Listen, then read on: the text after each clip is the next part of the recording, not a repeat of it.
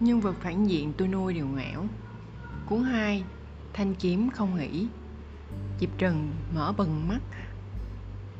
Phát hiện mình đang lơ lửng giữa không trung. Tôi đã rời khỏi thế giới kia rồi à? Đúng vậy, Quả cầu màu vàng nhẹ nhàng trôi lại, Biểu cảm mặt khóc. Diệp Trần sợ ngây người, Thốt lên. Sao lại biến thành cái dạng này? Tôi được thăng cấp đấy.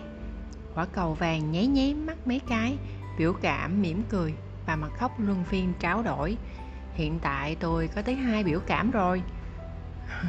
Lợi hại. Diệp Trần tỏ vẻ khiếp sợ, Bỗng nhiên nhớ ra, Anh thăng cấp, Còn tôi thì được bao nhiêu điểm tích lũy rồi? Nhiệm vụ lần này hoàn thành Được hạng B, Ký chủ được 300 điểm tích lũy. Thật ra có hơi đáng tiếc nếu cố gia nam không chết Thì đáng ra đã được cấp A rồi. Cuối cùng, chỉ số thiện cảm của cố gia nam 100 Độ hắc hóa không, Còn có cống hiến vĩ đại cho nhân loại nữa. Cố gia nam chết á. Diệp Trần ngay dại, Hệ thống có phần hơi đau khổ. Đúng vậy, Chết rồi. Đừng sao cái chủ phải cẩn thận hơn. Đừng để nhân vật phản diện tìm đến cái chết nữa nha. Diệp Trần thấy ngàn ngạn Nhanh chóng nói lãng sang chuyện khác. Giờ chúng ta đi làm nhiệm vụ tiếp theo thôi chứ Đến ngay đây, có điều Trước đó tôi phải nhắc nhở ngài một chút Ngài biết chỉ số tình cảm của ngài sai lệch tới tận 52 Suýt nữa là không quay về được rồi không? Hử? Vậy cơ à? Diệp Trần thấy hơi ngại ngùng Cô vẫn nhớ mọi chuyện Nhưng chẳng hiểu sao hoàn toàn không cảm nhận được chút gì xứng đáng với chỉ số tình cảm sai lệch những 52 Cô khỏi cần hồi tưởng nữa Hệ thống đã làm tẩy trừ tình cảm cho cô một lần rồi Tôi hết sức nghiêm túc cảnh báo cô. Mong cô đừng tái phạm sai lầm này nữa. Ồ, Diệp Trần hơi hơi xấu hổ. Tôi tái phạm thì các anh lại tẩy trừ đi là xong mà phải không? Không phải tình cảm nào cũng tẩy trừ được. Hệ thống nói với vẻ sâu xa. Tình cảm ký chủ dành cho nhân vật càng sâu sắc Thì hiệu quả tẩy trừ càng kém.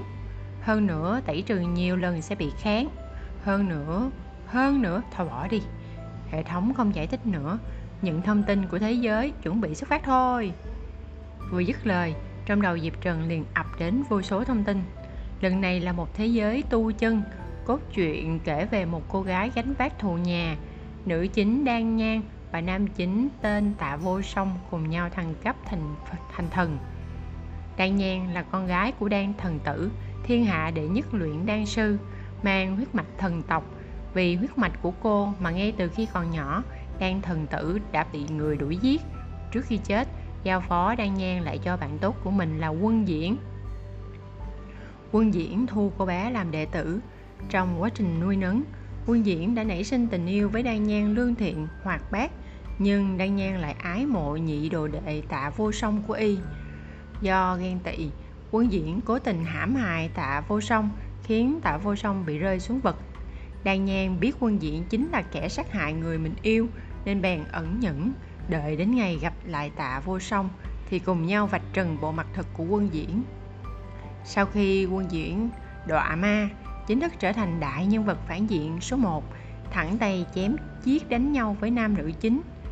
Trước khi gặp nam nữ chính, Quân Diễn cũng là một nhân vật tài ba, người phàm tu tiên mất một năm trúc cơ, 10 năm kim đan, 50 năm nguyên anh, trăm năm đại thừa, lúc ấy đã 300 tuổi, là nhân vật đứng đầu kiếm tu trong giới tu chân.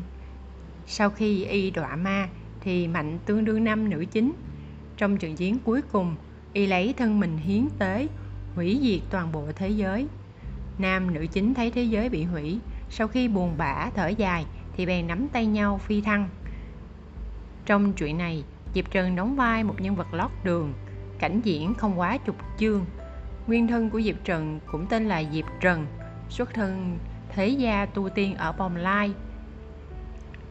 Diệp Trần có kiếm linh căn bẩm sinh, dung mạo tuyệt mỹ, được quân diễn thu làm đệ tử từ hồi 5 tuổi. Quân diễn nhìn trúng tài hoa của nàng, còn nàng thì lại yêu quân diễn. Lúc nàng 13 tuổi, quân diễn nhận tạ vô song làm đồ đệ.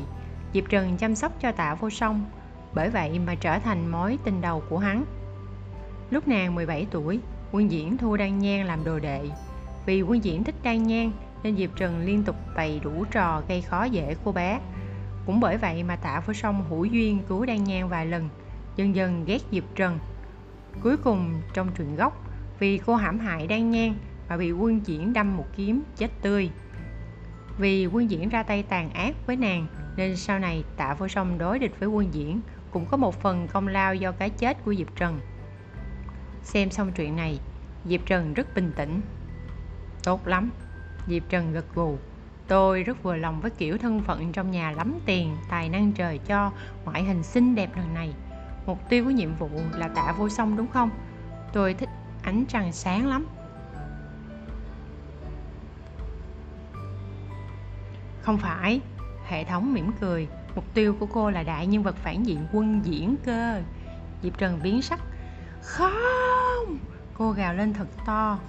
Tôi từ chối mục tiêu là đồ đàn ông cặn bã, thằng cha đó quá cặn bã. Trong truyện gốc, Diệp Trần làm cho thằng cha này biết bao nhiêu việc. Thế mà chỉ vì gài mưu đan nhang có một tí mà bị đâm chết luôn. Thật vô cảm. Tốt xấu gì cũng là đại đệ tử một tay nuôi nấng trưởng thành. Sao có thể trọng sắc khinh đồ đệ như thế? Thế nhưng hệ thống không cho cô cơ hội nói thêm gì nữa. Diệp Trần cảm giác có ánh sáng trắng lướt qua mắt, sau đó mở mắt ra thì đã thấy ngay một thanh niên mặc áo bào trắng như tuyết đứng trước mặt mình. Cơ thể này xem chừng vẫn còn nhỏ tuổi, phải nghển cổ lên mới có thể nhìn thấy mặt đối phương. Đầu người này đội ngọc quan nạm vàng, áo bào có thêu hoa văn rồng ngọc bằng chỉ bạc, bên ngoài khoác vân sa, trông cực kỳ có tiên khí. Mặt mày người này tuấn tú, sắc sảo, trông y như tranh thủy mặc, khó nói hết bằng lời. Chàng ta đặt tay lên trán cô, tay người này như bằng ngọc vậy, hơi lạnh lạnh, kết hợp với vẻ mặt thờ ơ, bất giác khiến người ta nghĩ đến tuyết trắng trên núi cao. Diệp Trừng chưa từng gặp ai đẹp tới vậy, không phải riêng ngũ quan, mặt mũi mà là nói chung toàn bộ con người, thực chẳng khác gì ánh trăng sáng, người trên trời. Diệp Trần ngơ ngác nhìn chàng ta, chàng ta thờ ơ nhìn lại khuôn mặt bé tí của cô, giọng bình thản. Ta là quân diễn, sau này con hãy gọi ta là sư phụ, con hiểu chưa?